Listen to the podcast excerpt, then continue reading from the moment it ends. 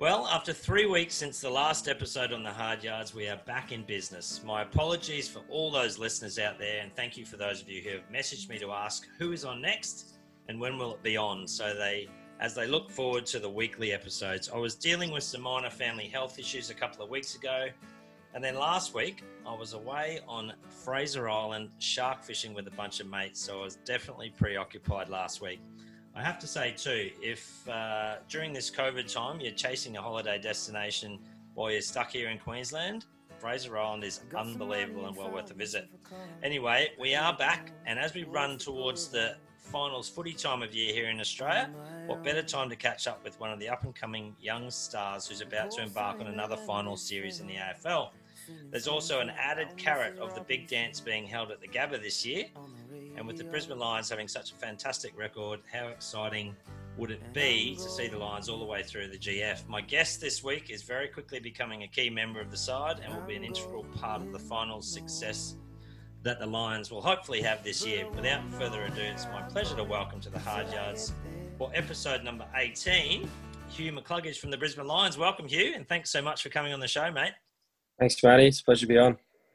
Mate, why don't we start with how is COVID and the bubble in the AFL treating you, and what's it been like for you know compared to a, a, normal regular AFL season, and you know has it been much different given that you're a Brisbane Lions player and we are seeing a lot of AFL played in Queensland. So just talk us through what that's been like for you this year, mate. Uh, yeah, it's been it's been quite different. Um, obviously, people probably think that because we're playing in Queensland, we've we've got it a little bit easier or things are, normal, but we're still living the bubble um, restrictions and protocols, which is which is pretty tight. And you're not you're not leaving your home very often. We're allowed to play golf, which is which I love. Um, it's big for me and a lot of the boys. We're allowed to go get takeaway food, go train, but other than that, it's about it. not allowed to go anywhere. Um, no sort of on the long weekends or anything like that. You're not allowed to go for trips. So yeah, it's been a lot different, um, and probably just being able to be adaptable has been a key part of it because a lot of the time we haven't even known when our next few games are, going to be or where they're going to be. And we've been up in Sydney to hub, we've been back here a little bit, so it's, it's been flat out for us. And yeah, it's probably been a bit crazier even for the teams that aren't from Queensland. But um, I can only speak on our behalf, and it's been a lot different. What about Hugh? What about your um, living environment, uh, direct living environment when you are here in Brisbane? Um, because obviously, if you're living with people, and I don't know your living situation, you might be living with some of the Lions boys, but um, if you're not, and you're living with you know family members who are then going off to work or, or whatever. Yeah. How does that play out? Because you'd feel like, okay, well, they're out in their office space or wherever they might be doing their normal job, and then coming back into the house, and that kind of feels like it's breaking the bubble a little bit. Yeah, I live with a few of the boys, like you touched on, um, so I haven't had to deal with that. But I know that they have been briefed, all the partners, all the families, everyone that lives with the players on on the protocols as well, and they're being told to as much as possible stick to them. Um, wow. They're still going to work and um, still got to go about their daily lives and make a make a living, but they've got to be careful as well. A lot of partners can't go out and socialise um, like they would normally. So I could imagine that's been very tough for the boys that have families and um, yeah, have have partners that are quite active on the social scene or at work or whatever it may be. Um, yeah, so it, it must be very difficult for them. It's making it a long, long season for them as well, I guess. And and guys like Luke Hodge, who I believe is still um, you know, a part of the Brisbane Lions setup, but because he's working in the TV side of things, he's got to he, he he sort of had to make a decision to sort of stay in the TV side and, and not come into the Lions bubble. Yeah, it was quite funny. He was all pre-season, and even when COVID started, he was in our bubble, so he could come to training and whatnot. And then the moment the moment he decided um, that he was going to leave, he, he was just thrown out. We couldn't see him again. I think he went straight to the golf course and and had a round because at that time we weren't allowed to play, and and from that point on, we really we have Zoom calls with him every now and then um, yep. as a leadership group, and he still tries to help us out where possible. But yeah, now the only time we see him is out in the field. Uh, yeah, on the sideline. Yeah, yeah. Or, after, or, or, interviewing you after the game.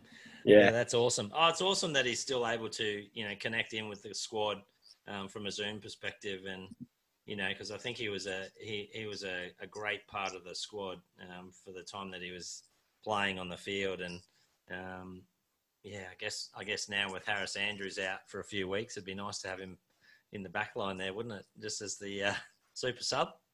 Hundred percent. His, his leadership, um, and even the finals last year, his ability to stand up in the big moments was unbelievable. And yeah, even though he's not there, he's definitely taught us a lot. And I think we're starting to show that in the close games, which has been good. But like you said, it it's always handy having pop back in every now and then and just give you a nice little reminder of a few things that are happening and yeah, how you can make the, get the most out of yourself and the team in, in these big games. Does he ever yell anything at you from the from his little seat on the sideline as a boundary rider, mate? Huey, Huey, push over there. nah, he's got to be neutral, I think, as a. As, oh, mate, uh, he's just got to have his mic off, and yeah, I can imagine that must be difficult. You know, as a um, you know, as a commentator there who's got a got an interest in the club, such an interest in the club, when he sees something that, you know, how does he sit there and not actually, you know, open his lungs up to yell out? Yeah, I, I don't know. I think when he when he gets into the Zoom calls on a Monday morning um, in the leadership meeting, that that's his time to, to debrief people. Hey, who's who's a part of the leadership group at the moment, and is that something that you aspire to, mate? Uh, yes, yeah, so we got um, Harris Andrews. We've actually got a pretty big leadership um, group this year. We've got Harris as vice captain, Zork's captain. Um, who else have we got? And then there's probably like four or five of us that are that are in there as well. Um, Das Gardiner, um, Froggy Lester. Yeah, it was quite a big group. I think they're just trying to get a lot of different boys in there to um, teach, especially younger boys, just to get them a taste of it and being able to sit in, the, in on those meetings and listen to the way that the older guys and even the coaches and the, and the GM look at it and um, yeah, it's really beneficial, I think, for, for our games on the field and for our leadership of it. Speaking of younger boys, you had a debutant on the weekend who played against the Pies. There's probably not much bigger game than playing against the mm. the Magpies, who the Lions have knocked off in a couple of Premiership Grand Final matches. But um, pretty special time, I imagine, to to make your debut and to do it at the Gabba in front of, you know, what seems like a pretty raucous, pretty raucous crowd. There's not many, not as many in there as what you might normally have, but it seems like the ones that are coming in are making some noise. yeah, definitely. it's the occasion um, more than anything. A Friday night game, um, yeah, like you said, a very loud crowd, and I thought Kitty came in and just did unbelievably well. He, he was so composed, and his pressure was really good in the first half. And we saw glimpses. I mean, that handball he did over his head at yeah. one stage. He looks talented. the sort of stuff he does week in week out. Um, that not many players, if any, can can do at the club and in the league. So I think he's going to be really exciting to watch for quite a long time, and he's a he's a ripper young kid too. Yeah. Oh, look, it, it was almost like, um, I mean, this, you know, he's he, we can't probably compare him to Charlie Cameron yet, but it just it was like there was two Charlie Camerons running around. It was brilliant. Yeah, he he's awesome. He um he's got a, a lot to learn still, but yeah, yeah that raw talent that he's got, um, yeah, he, he brings that energy as well to the group. It's it's a great thing about having debutants. They they bring yeah. an extra bit of energy when your team might be a little bit flat or you've come off a short turnaround to have someone come in and and play their first game, you just get that instant um, excitement and, and lift. I think, which is, which is great and was big for us on the weekend. Especially if they managed to kick a goal too. I think yeah. debutant a couple of weeks ago managed to to kick one and be a you know huge goal assist as well in the same in the same sort of space of time. Mm. And, yeah, uh, that's a huge lift. It's one of the more exciting moments I reckon on the field when Play kicks his first goal. I remember yeah, one that sticks in my mind is Matty Eagles. Oh, yes. Hawks a few years back when he kicked that banana. He just played a pretty good game and we got a win. And um, yeah, that was probably one of the best moments at the Gabba that I've been a part of. He seems to be a massive crowd favourite. Every time he gets a, a Guernsey and he gets anywhere near the ball, the crowd just rises at the Gabba for him. Yeah, they absolutely love him. Is it the Coach. hair? Yeah, I'm not. I think it's the story. Everyone loves the Yeah. the story of an underdog that um, Mate, did it pretty tough and made it made it a different way. So, and the fact he's been able to the list for three years and play ten to ten to twenty games has been pretty pretty amazing. Yeah, it's awesome. Speaking of the story, what's your story, mate? Where fill us in a little bit on on you and where you grew up, and you know, um, tell us a little bit about your early days as a young fella running around. Yeah, so I grew up down southwest Victoria uh, on a dairy farm in a place called Naringal, which is just outside of Warrnambool, which is a, a coastal town there, about 40,000 people. So not too remote, but um, about tw- yeah 20 or 30 minutes out of there, uh, which I absolutely love. growing up on the farm. Plenty of space. Uh, Mum and dad. Mum worked part time as a nurse and helped dad out as well. Um, yeah, dad dad sort of started from the bottom with quite a small farm. He, he's old man also farmed just up the road, but Yeah, he slowly built that into a, a nice business now that yeah he, he's got about milks about 600 cows and So he's still got the business. pardon He's still got the business. yeah he's still got the it farm. absolutely loves it i don't Yeah, think wow. he'll ever, ever leave um, yeah so grew up there and dad was big sportsman in the well for the local teams in Warrnambool and played footy there and cricket. So i grew up as most kids do heading to the footy each each winter's saturday and he- heading to the cricket each summer um, weekend. So i absolutely love that. And um, from there i uh, i went to school in Warrnambool till year 10 and then i decided to make a decision to move to boarding school. Um, Okay. Probably Was that was that schooling related or sport related? that was more academic. Wa- Warrnambool, well, Ballarat, where I moved, had, is known for its schools and has the private schools, whereas Warrnambool didn't really have that. They had more public schools. Um, so a lot of people do move away from Warrnambool and go either Geelong or Ballarat. Yeah. Um, yeah, and at the time, I probably I was quite a small kid, pretty underdeveloped. So the sporting side of it and the footy side of it wasn't. I mean, I was a um, handy football and a handy cricketer, but yeah, I went up there for my schooling. I I had a strong, well, my whole family had a strong em- emphasis on the academic side of things and making sure that if that was the path I wanted to go down, I, I gave it my best shot. So I headed there, and yeah, it all sort of fell into place once I got there. You know, in terms of making the Rebels squad, which is based in the TAC Cup Yep. team, which is based in Ballarat, um, making that and enjoying school after a while took a bit, but yeah, that that all sort of clicked, and yeah, here I am So now. you- when did you make the decision? Sort of what what age was it? Was it that sort of age where you decided that it was going to have a bit of a crack at footy, or were you still, you know, playing cricket pretty serious as well? Or Yeah, so they do a 16s comp before I moved away to school, which is you play about three games against TAC Cup teams for North Ballarat, and I remember I had a just a terrible carnival. Um, I was quite a nervous kid as well, so coming off a farm, I I wasn't really used to meeting all these good footballers.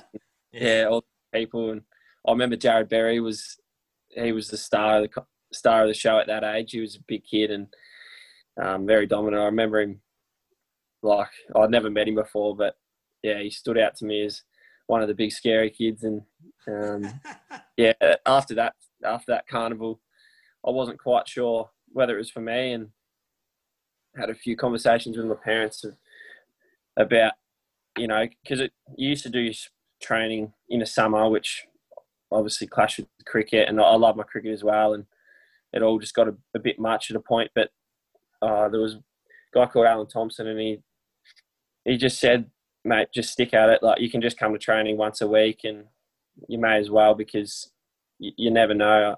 There's a lot more opportunity in footy, and cricket was never really going to be a professional thing for me. I just love playing it, so Yeah. I ended up just sticking with it. Trained once a week in the underage um, TAC Cup pre-season, and then I moved to school and, and met Bez and realised that he wasn't as scary as he looked. And you know, people people away were actually wanted to help you um, achieve things, and that was a real turning point for mine.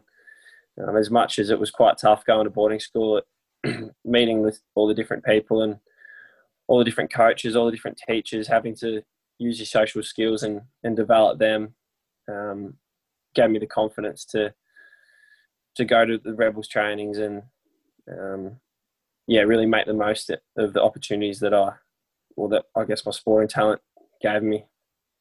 Did you ever have? Were there times when you just wanted to get back to the farm and, mate, this is way too hard for me?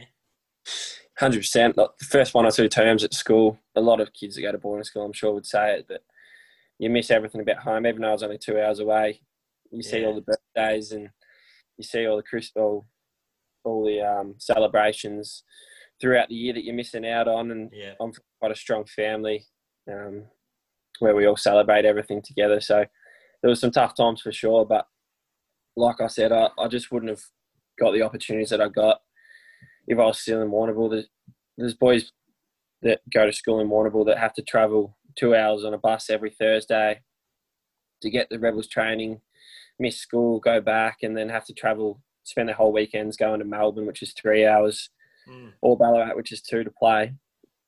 Um, and I just, inside, I knew that as tough as it was, it was all going to be worth it because I was getting a good shot at both um, finishing school with a good score and and possibly being able to take my footy career further. You spoke then about how close knit your family is, and how's that been? I imagine this is just me thinking on the spot here, but I imagine that you know when you play footy for the Lions over the past few years, and you play in Melbourne, and you you, you play your Southern games, that the family would have got along to watch you play some games. That must yep. be a bit different this year because you're not really getting to connect with them at all um, in person, so they're not getting to come and watch you play games due to COVID. And how they, how are they dealing, and, and you guys as a family dealing with the COVID, I guess, uh, separation from a family who's living in Victoria versus you up here? Yeah, it's definitely been pretty tough. Uh, I think for everyone, a lot of the a lot of the boys that play have, have moved up here or are up here and segregated from the families. I think the Lions have a chat with all the parents in it, and Mum reckons that everyone's starting to get a bit um, bit keen to get up here and see see all their boys. But yeah. it is what it is. I just look at it like we're very lucky to be in a position where we've still got our jobs. There's lots of people in Victoria that don't even have that. Um, and if it means that we can't see our families for maybe a year or, or two or whatever it may be, it, it'll all be worth it because, yeah, we're getting to do what we love and we're also, I think, putting a smile on people's faces yeah. during the time on the weekends and, and when we can play and um, when we can get wins as well. It, it makes it extra special for, for the Lions supporters, I think. Yeah, absolutely. And I think you've hit the nail on the head there. I think a lot of people, um, yeah, I mean, there's certainly from a negative side of things, I think there's people who would question why is sport still happening and why these guys still playing sport. But you know, I've had that discussion with a few people and said, well, you know what? If they're not, they're not, they're not working either, and this is your job. It just happens to be that you're playing sport. And I said, but there's also all the people who have jobs working in stadiums and and within the yeah. Within the code um, that wouldn't have work either if sport wasn't happening. And like you say, I think just the difficulty of the year. Um, I agree. You know, as as a sport watcher and a lover of watching the Lions, I can't wait for every weekend's game to come around and yeah. just to be able to clock out of the difficulty of what COVID's presented this year um, for a couple of hours and watch your footy team run around mm. is, um, yeah, it's a cool thing. So I'm grateful, as as many others are, I'm sure. So, mate, um, let's fast forward into, you know, you, you you've obviously been playing the TAC and and in the TAC Cup, and uh, and then I guess you get wind of the fact that you're going in the draft. Talk me through how that happens, and or do you have to nominate for the draft? How does that play out? Yeah, so there was a thing halfway through my bottom age year. So you play bottom age and then top age 18s, and then hopefully get drafted at the end of that. During the bottom age year, they have a thing called, or they used to have it called the AFL Academy, which is about 40 or 30 or 40 of the best young kids in Australia that get the opportunity to do a few weeks away. And um, I remember I had a game at Ballarat where Phil Partington, their talent manager, came in before the game and said, "Mate, don't want to put too much pressure on you, but you've got Sando, who was a coach, um, Brenton Sanderson from Collingwood, he is now, but he was a coach at the time, and um, Shifter Sheehan, all those guys here to watch. Um, they, have had an eye on you, and yeah, they're looking at putting you putting you into the academy. So play a good one. Um, that was the first moment that I really even thought like this is a chance because before that I was just enjoying playing TAC Cup, which I'd, I'd always not always wanted to do, but I, I found really exciting.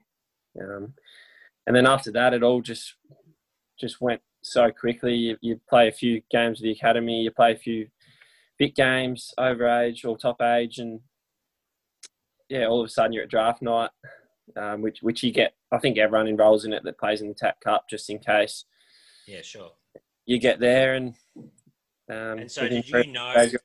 Did you know as you get to draft night? Had you had the Lions spoken to you? Was there whispers? Did you you kind of have a did any, any other clubs talk to you and say, "Hey, look, you know, we're looking at, you know, drafting you"?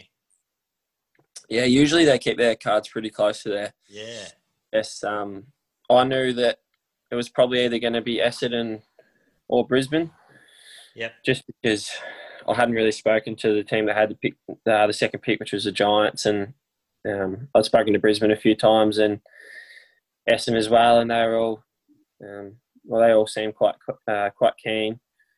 So I was pretty lucky because I was one of the ones that knew it was either going to be one of two spots. Whereas someone like Jarrod, he might he had no idea, so he, he thought he might yeah, have gone right. close to Perth. Um, when, was, when was Jarrod? Was it was it a year apart or same year? Same year. He was picked seventeen, I think. So we okay. both went half night and I got picked fascinating. Up. There's that big guy that was, you know, dominated that carnival, and yeah you've you've uh, I, I, suppose you've needled him about that over the years. Yeah, it's pretty crazy to see, to see how it's all worked out. We followed pretty.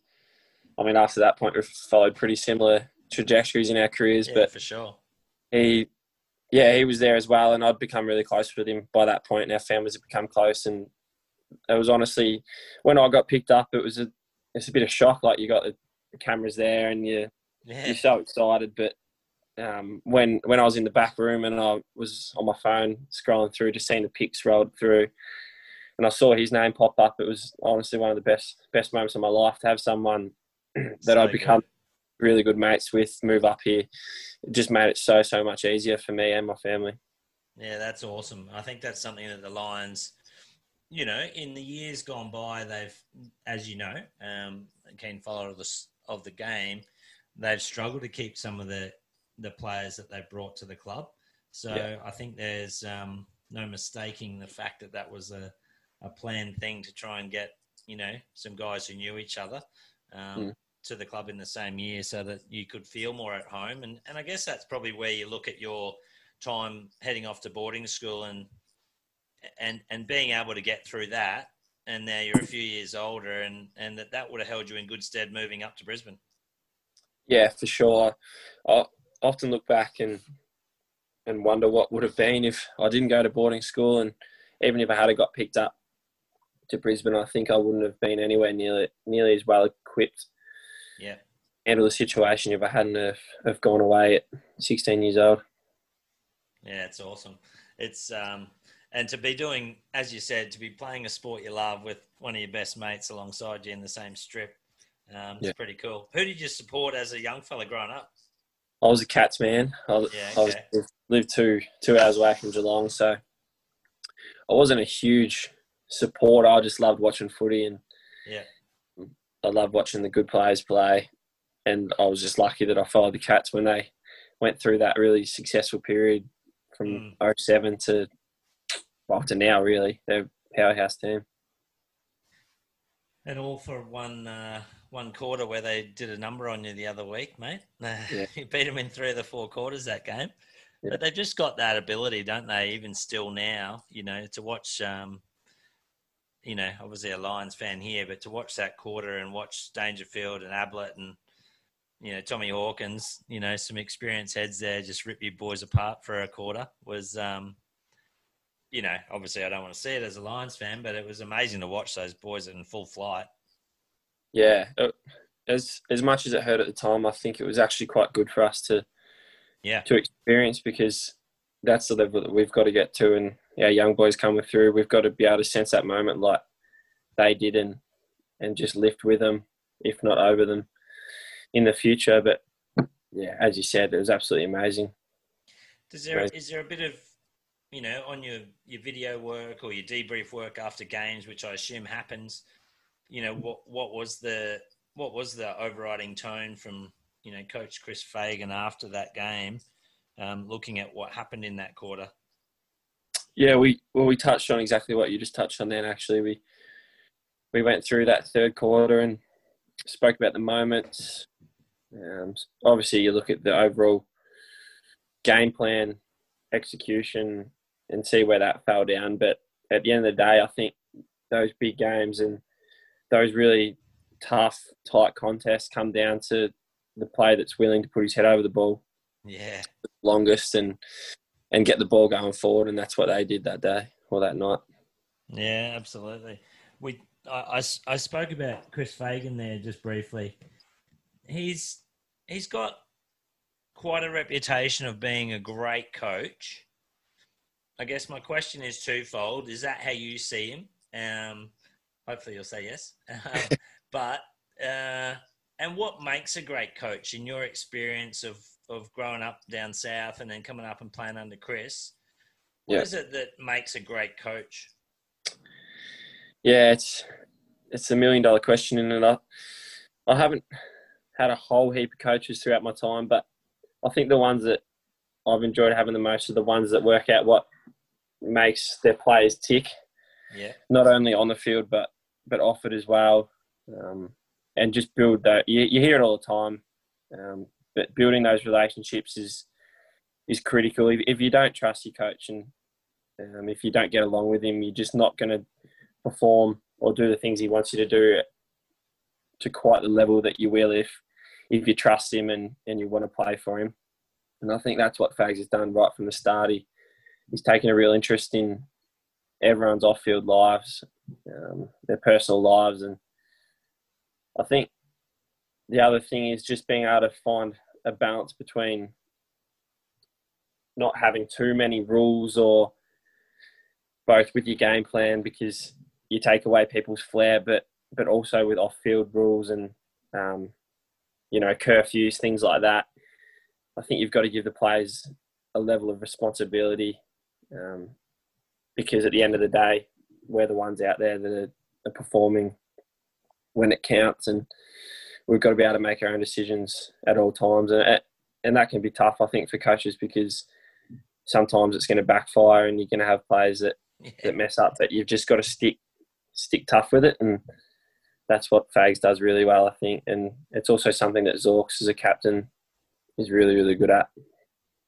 I think you make a really interesting point there, um, Hugh, because you are talented. You know, the, the, the guys that make make the squad for game day, the 22 players, are talented individuals as yeah. a part of a as a part of a growing team, and knowing each other's skill sets and you know where to put the football for different players um, is an important part of that. And you're playing together, and you know as each year goes on, you add. Well, this year there's a little less less games, but you know normally you're going to add sort of 20 to 25 games a year to your amount of games you've played together as the list stays together. And yeah. I, I, really like what you said there in that Chris tends to want to find that balance of strict game plan versus let the boys play footy. You know, yeah. let them know what they let them uh, let them understand that you know they've got talent. Use it. Yeah, yeah, hundred percent. You see so many structures and um, you know talk of, of what a team's doing and how they're doing it. You can get really caught up in that side of it, but at the end of the day, the, the goal is to kick kick goals and, and enough points to win a game, and you're not going to be able to do that if I don't think anyway if you've got a set structure on where you've got to kick it and what you've got to do. Obviously, in defense, especially, you've got to have Yeah, you sure. know a well drilled team, but um, yeah, that's just a given. That's just a given. I think that you've got to have that aspect of it. But on offense, I think the boys get a lot of energy out of just being able to play footy and and show what they can do. I know with I know with coaching, um, well, certainly I coach golf, but which is very different. But uh, but as a coach in an under sixteen, you know, pretty good level soccer side, we coach the boys in defence to make this make make the space small, and Mhm. then in attack we want them to spread the field and make it big. You know, is that something that's kind of a pretty simple concept, but is that something that you tend to see happen in AFL? Is that talked about? Yeah, one hundred percent. You you talk well. We talk a little bit about the bubble, and uh, you you see when you see behind the goals footage sometimes on Channel Seven, you'll see everyone at a stoppage in the forward half of the ground, just compressing as much as possible, and that's to do exactly what you just said and make this make the field really small on defense.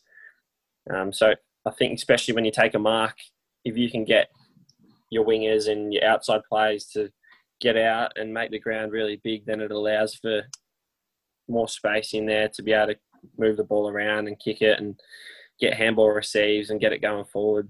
Um, so in, in a basic way, that that is what we talk about. Yeah. Obviously, there's a lot more that goes into it, but um, yeah, for sure. And without yeah. giving anything away, when you're in those stoppage moments, and whether it's a ball up or a, or a throw in from the side, are you using are you using little code words or you know how does how does Big O know where he's hitting the ball uh, usually without giving it away, mate? yeah, you- your team will have either code words or numbers, anything really, um, which you will learn. But it's not actually that tricky. There's not that many spots that a ruckman can hit it, Yeah, for Um, sure. and most of the time they're busting a boiler just to try and compete with the opposition Yeah. and get it front. So So does yeah, that then mean does that then mean that the the the boys who are playing on ball and in and around those contests are communicating more with each other versus him? Yeah. So you know, one's running forwards, one's running backwards, one's running on the outside, or Yeah. So every time um, throughout the week, you go through all the what you did well, and most of the time you'll have one guy that goes hit to or goes for the ball, and then you'll have two guys that are more so there to hold a spot around the stoppage and um, yeah, get on their men pretty much and stop them from winning it. Yeah. So, and that that's bloke- a 50-50 sort of scenario where you you might have your guy win the ball, in which case you're looking to go and be the be the running, you know, handball receive.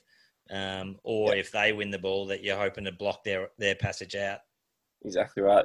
There's not that many. You might see two or three clean clearances in a game, like Yeah, the bloke who rarely even gets it anyway, even though they will communicate to the ruckman where they want it to be hit. That's one of the big things we speak about is just being on your toes because you don't know where the ball's going to go, and that allows you to either pressure up if they win it or or get it going forward and get involved when we do. Now, you may not know this, mate, but I played a game in the QAFL first at the Gabba, and it was a Yeah. curtain raiser for uh, the Brisbane Lions Collingwood Grand Final replay in 2003. Oh And I was playing. I was playing for Sherwood Magpies um, Yeah. at the time, and uh, I remember playing in the middle um, on Blake Caracella. Yeah. and uh, now he's a footballer of great elk. You know, very talented. Um, and I was nothing of a footballer. I was just a guy who'd given golf away for a couple of years and was just going to play some footy. Um, Yeah. And I remember, I remember the talent he, what he possessed was just this incredible ability to just know when to give me a little nudge off. Yeah. You know, in those centre bounce scenarios, and then if the ball came to him, I was a meter away now. You know, and Yeah. then he's got a meter of clearance to get a hand pass, to get a kick, or to run. you know, and he just made me look like an absolute goose that night. But, um, yeah, the little thing. uh, I, I see there's a few more. It, it's a bit better out of the centre bounce um, as far as your good clearances, I suppose. You win, you know, because there's less numbers around the ball, I guess. Yeah. Yeah, the, you probably got a bit more space to work with, especially now it's at six, six, six at centre bounces. Um, you can you can come up with a bit of a set play, and each centre bounce you'll have exactly what you want to do, exactly where your boys are going to run. Um, whereas around the ground, one you're absolutely buggered before you even get the stoppage because you haven't had that time to rest like you do at a centre bounce, and and two, there's just chaos like the people everywhere. There's wingers that are behind the stoppage clogging it up. The forwards and backs can push up into the stoppage. It's there's stuff going on everywhere, so it's very yeah. tough. You speak through. about being buggered. Um, as the season rolls on, is there much emphasis on the fitness side of things, or is that, you know, in theory, done in your preseason and you've built your fitness base in preseason, and then through the season it's just hang on as long as you can? Yeah, definitely, definitely all done during preseason. There's just no time to really build it in season. I feel like once you get to round one, you are what you are, and it's all about recovery from then on in because the games are just too hard. You you end up doing well this year probably only doing 10, 10 to 12 Ks, but with the normal games you're doing 12 to 15 and Tuesday you usually just doing a recovery session then Thursday you'll have a main training but that's more skills based and contest based and then you're back into it again so that's why preseason is so important to to build your base not just for the fitness, but also to prevent injuries as much as possible. So, in season, mate, you're not doing any extras. So, you're not doing any of your own stuff outside of those specific sessions. No, well, definitely not this year because of our the protocols. But yeah, always might do a bit of yoga or yeah, bit of stretching, and in the preseason you might do an F forty five class or little bits and pieces like that just to change things up. But overall, you've got everything you need in the club. You've got your physios, your masseurs, yeah, um, your doctors, everyone. So you, you you really do get more than enough help and um, caring at the club. Does gym work still happen through the season, or is that a same sort of thing? If guys are looking to put size on, it's got to be done through the preseason. No, that's probably a little bit different. I think you can put size on during the year, not as much especially through the legs. Upper body weights you can still do pretty normally. Yeah. Through the legs, it'll all depend on what sort of turnaround you have. So, if you, well, for t- today, for instance, we've got a five day turnaround, so we just do more of a stretching, low weight day in gym for our lower body. But if you have a seven or eight day turnaround, you might bump the weight up and yeah. Um, but it's more so the strength sessions as well as more so for injury prevention throughout the year, making sure you keep your load as normal yeah, sure. as, as possible so that your body um, stays used to it. Yeah, and I imagine what guys are doing would depend on where they play on the field as well. So someone like yourself who's a high K, you know, a high kilometre um, output every game, you know, you're not really wanting to load your legs at all. I can't imagine. Nah, nah. Sometimes it's pretty tough to get yourself to do those leg weights, but at the same time, you get you get used to it. Um, I, I feel like I'd feel pretty similar to someone that runs two or three less Ks because that's just how our bodies are made. And yeah, sure. yeah, we, we all do pretty similar weights, especially during the season, to make sure that we that we can get through um, as well as possible. What about you spoke before about the the skills based sessions that you're doing and and obviously at the moment whether you read press or you don't read press or you just look at your games um, you know there's a fair bit of chatter about the lions needing to fix their goal kicking before uh, if they're going to be a genuine finals contender. Um, how much work gets done on that in practice in training days? A fair bit. Um, usually you try and finish your drills off with a game like kick a goal, and then you might have a 10 minute section where you do a bit of goal kicking once or twice a week, and then obviously at the moment because we're struggling a little bit, we've been going a little bit above and beyond, especially with certain players, and to, to just to work out what works for us. It's it's such a tough one though because I don't think repetition's the answer with goal kicking. I think it's being able to get a routine that will work for you under pressure. It, everyone goes, why can't they kick straight? It's it's it looks so easy. At at training, most of us will put them through the big sticks for fun, like yeah, sure, nine out of ten. But once you get out there and you've got twenty thousand fans who are all on the edge of their seats, and it's not something you think about when you're running in for goal, but I think for a lot of boys, it's just it's a completely different feeling, and it's something you just got to get used to. And it, I feel like it definitely will take a while um, for some that's, boys. That's the got... youth of the side, isn't it? But but also just putting yourself there in the situation over and over and over. You know, game day after game day after game day, and I think one of the things you mentioned there, which I loved, which you know, I was pointing to my golf cap that I've got on here, was you mentioned the word routine, and certainly as a professional golfer, the time spent on our routines, you know, when we walk in to hit the golf ball, having the same amount of waggles and the same amount of looks at target and building yeah. a, you know, almost stopwatch like routine that, you know, mm-hmm. it takes you 19 seconds from when you start walking into when you strike the ball. Um, that is so critical for us and certainly under pressure of, you know, playing in big tournaments, that's the only thing that held you know held the nerves together. I think for me, um, yeah. so I reckon that's a huge part of you know of it. So it's encouraging to hear that that's a word that came out of your mouth as as routine and just building the routine and trusting it and seeing it happen time and time again in practice and you know and then it'll start to happen time and time again on the real on the on the main field so mm. yeah it's 100%. exciting that's exciting what about this is just a little bit off topic what about the the team, I mean, this year's different. I know this year's different with COVID, but generally speaking, with your squad of players, do, do you get little pockets or little groups? I know there's a bunch of you who play golf, um, you know, in the lines, and, and I had four of them out at Nudgee the other week um, having a hit. But, um, you know, is that what it is? The groups get formed sort of through what people's outside interests outside of footy are? Yeah, a little bit. That's probably one of the main drivers. That's how I met and got to know a lot of the older boys better through golf.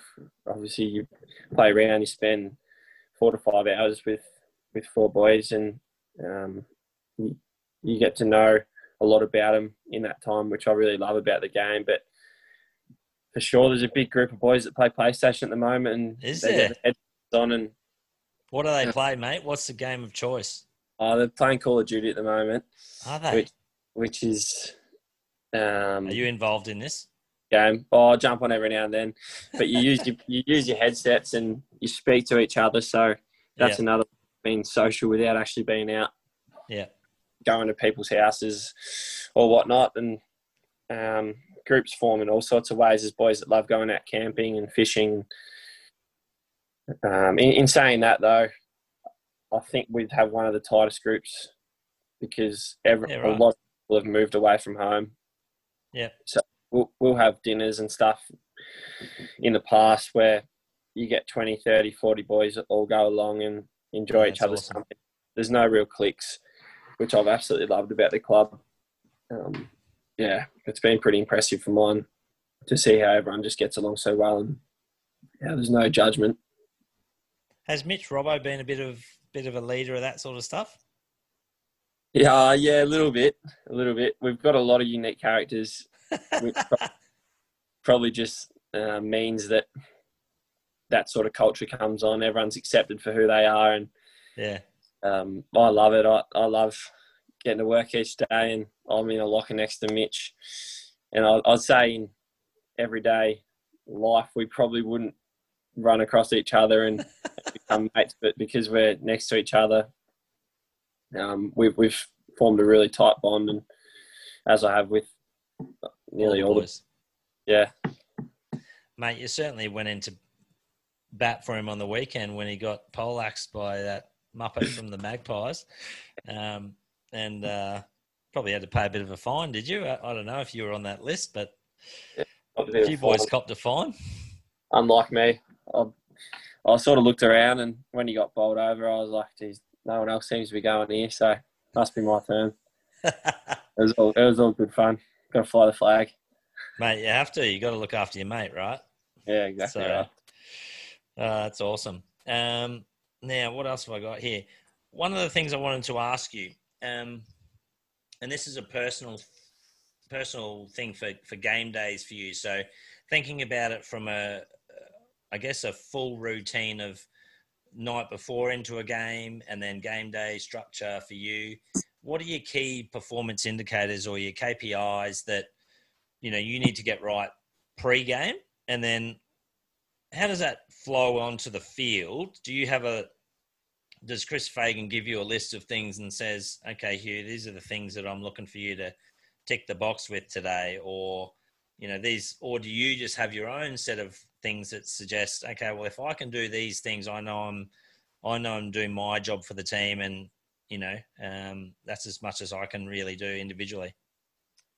Yeah, I think as your career goes on, you learn different things that work for you pre-game um, with your routine, but it's something that I don't think you ever quite settle on. I'm I'm not big on the having to do something or yeah. have, have my socks like this or anything like that. Not because superstitious.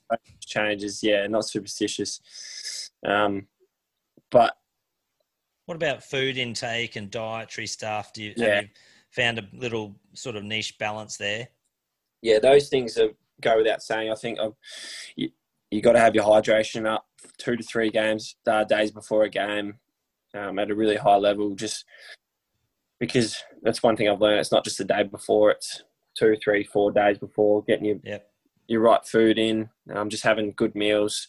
I'm not extra strict on anything. I just like to have meat and veg and fruit like the rest of the population. Um, yeah. recommended to.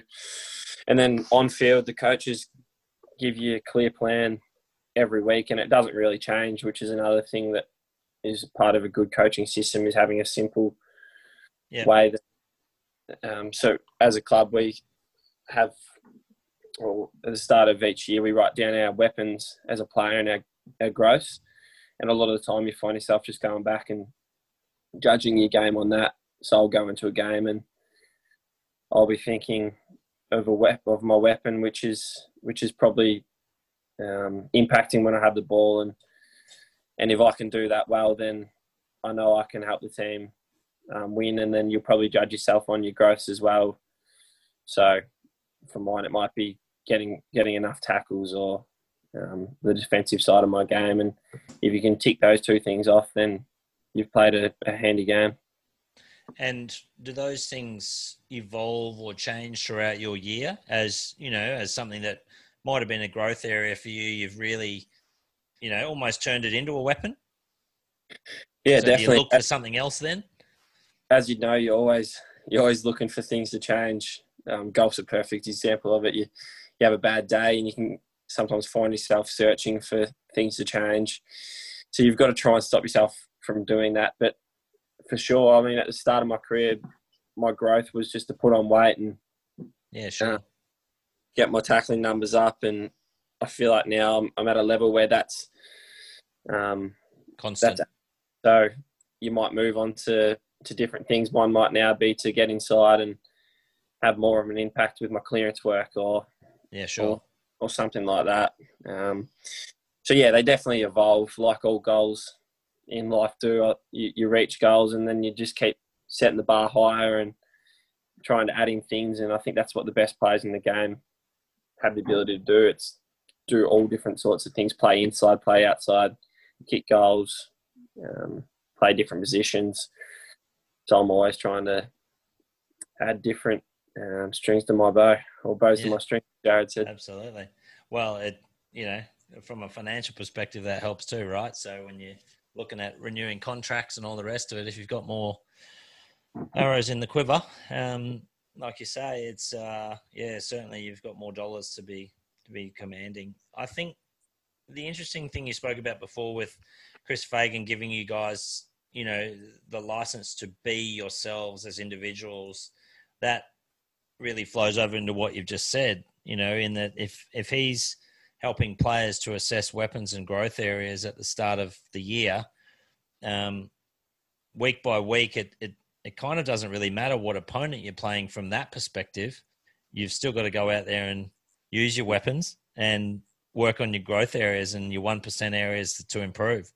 Yeah, yeah, for sure. You, your game plan and your individual areas might change the slightest bit depending yeah. on who you're playing. Like as a wingman, one team might play the wingers a lot wider, so your defensive um, focus might be to to stay with them a little bit more, or or something like that. Um, so they might change a little bit, but at the end of the day, no matter who you play, it, it's about your team, and um, if we execute how we want to execute and play the game that we want to play, we're confident that we can beat anyone on a day, and I think that's how it's got to be.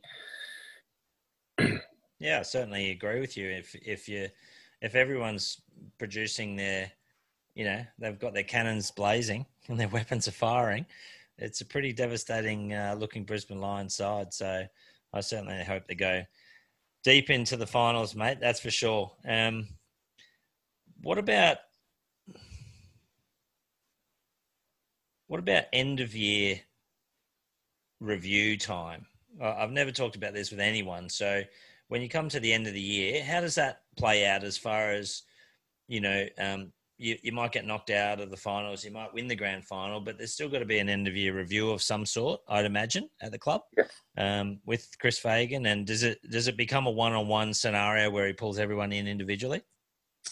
Yeah, you do a one on one review with Fags and the coaches that are most close to you and what you do. So your line coach, yeah, your development coach as well, and then you'll also have a whole team review, and it all just goes back to those goals that you set at the start of the year, how you went with them, how you performed each week.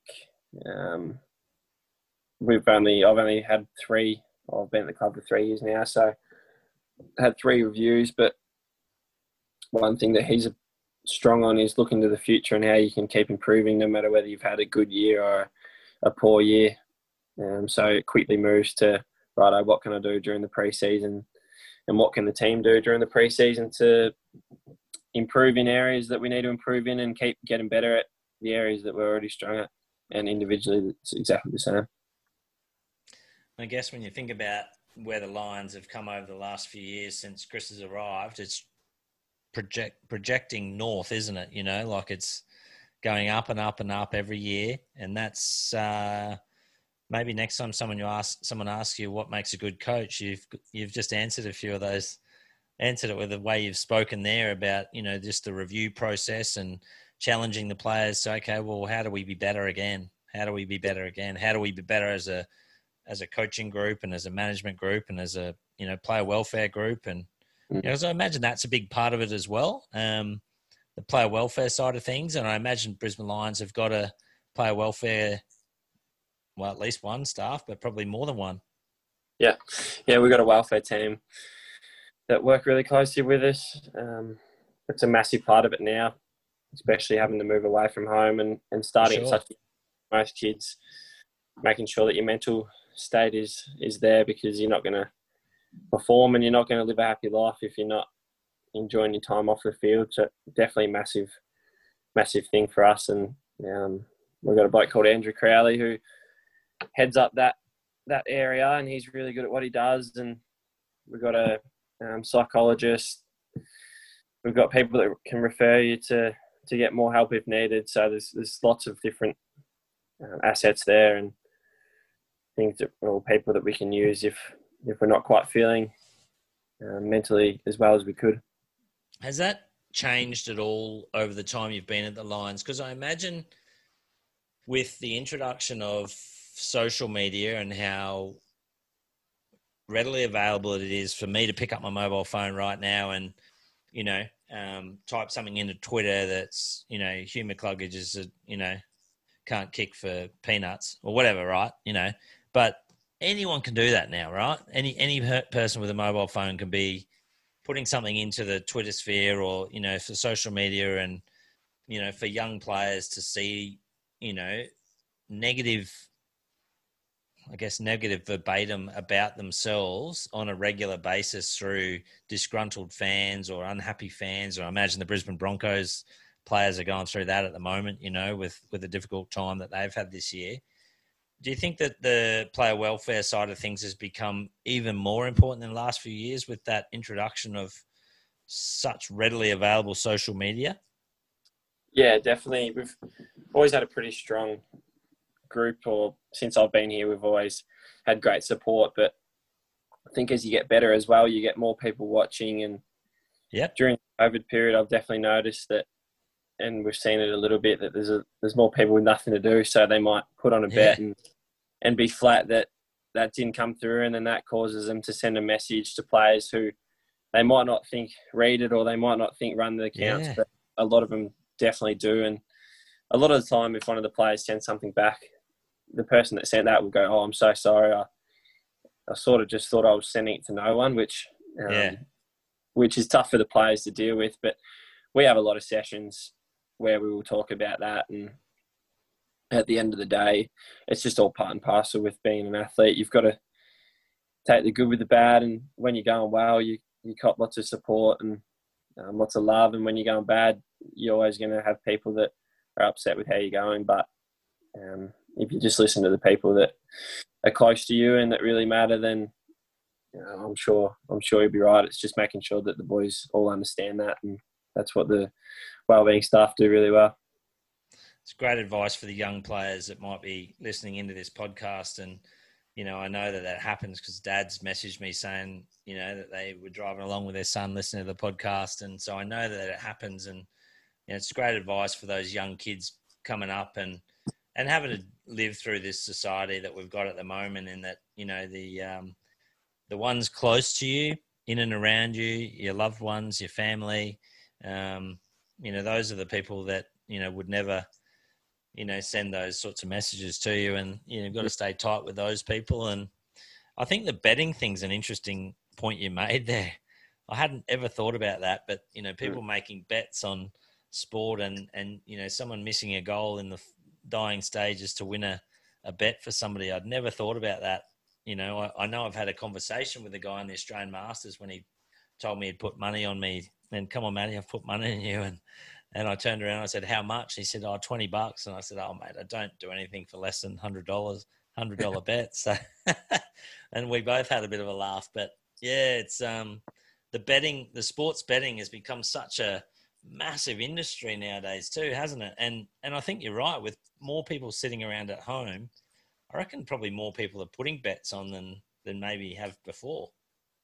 Yeah, definitely. It's yeah, it's it's all part of it. I'm I'm not a massive no um, me either to be honest, but it is what it is, and yeah, people are people aren't having much to do, and they're jumping on, and there's so many different things you can bet on now with footy, and a lot of it is about the individual player, and um, it does end up putting more stress on players, I think, at times because, yeah, as much as a lot of us don't think about it, there'll be people that are like, gee, yeah, person down or, um, yeah, yeah and sure. like that. But yeah, look, it's it's a big revenue maker for footy. One of our sponsors is is Neds, and they they do a lot of great stuff for us. Um, mm. So yeah, there's there's lots of positives to it as well, but people just have to be careful that they do it responsibly. I think. Yeah, absolutely. Great advice again.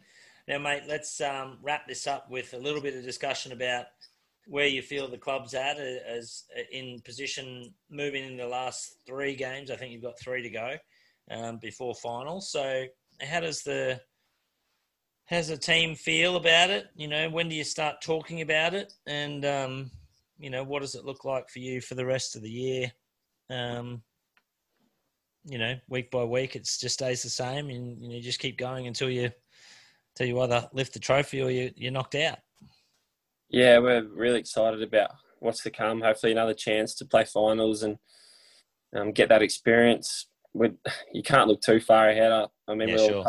about the game being at the Gabba and, and whatnot. You can find yourself putting a bit of pressure on yeah on yourself and on your team.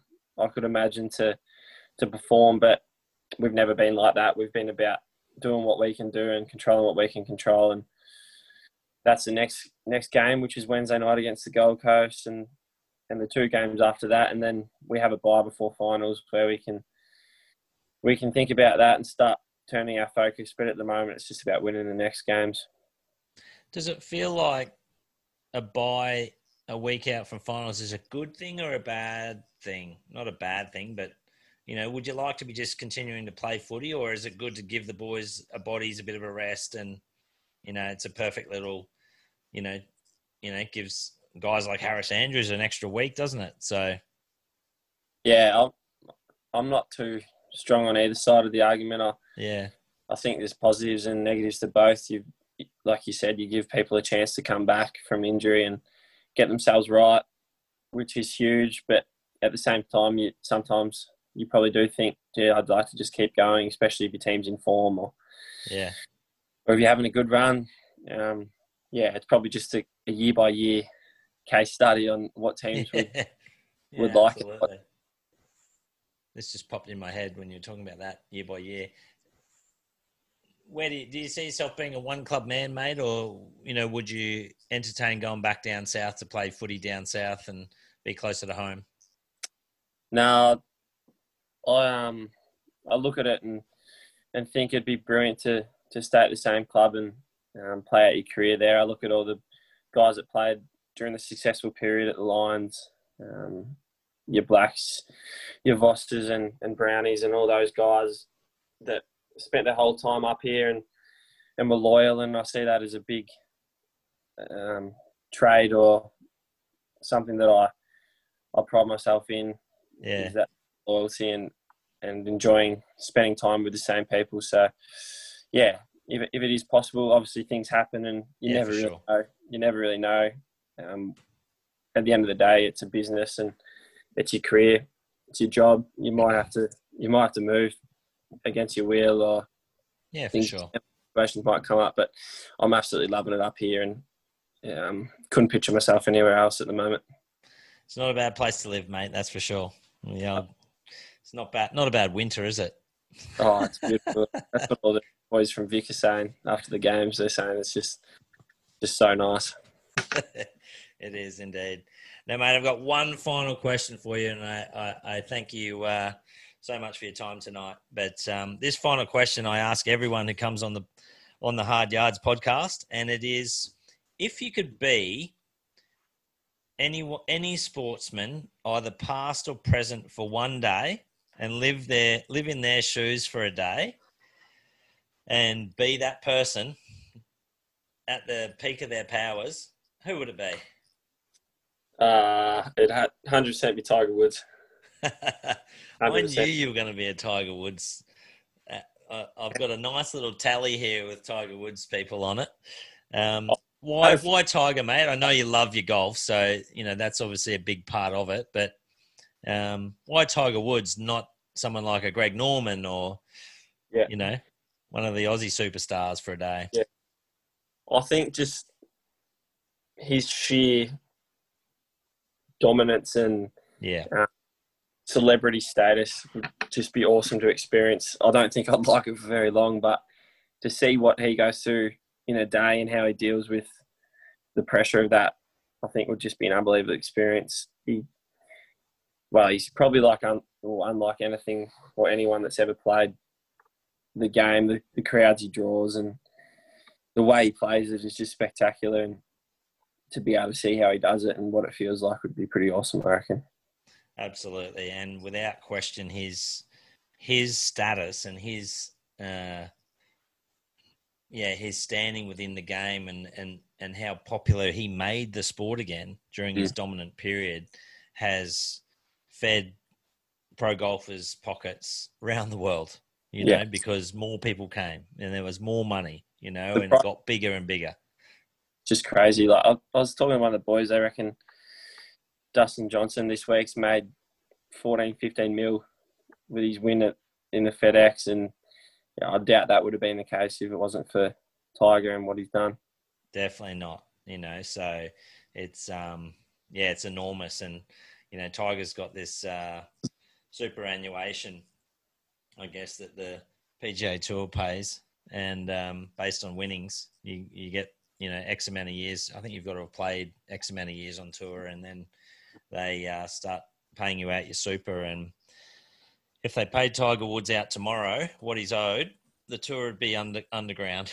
so he's um yeah he'll he'll never have to he never has to do it again. But I think yeah. it's cool that he's he's playing and he's back playing and he's back being competitive again. And um, you know the Masters he's going to be defending champ at the Masters. You know, you know when yeah. the Masters happens in a albeit in a different season and a different time of year. So it's going to be fascinating to watch the Masters in in cold weather and yeah. what they'll do with the golf course. But um, mate, you're yeah. in a long list of guys who've said Tiger Woods. That's for sure. Ben Ikin was. Uh, Ben Ikin was. I'd like to be Tiger of the day. He won the Masters in his comeback Masters win. So, yeah, there's lots on the list. Hugh, thanks so much for your time, mate, and I wish you and all the boys at the Brisbane Lions, obviously, all the very best for the remaining three matches, and then your nice little uh, refresher before you get into some finals footy. And mate, as a Lions fan, I certainly hope we watch you uh, playing a grand final at the Lions and lifting that cup for the fourth time for the club. So um, it'd be awesome, and wish you and all the boys all the very best. And thanks again for coming on the hard yards. No worries.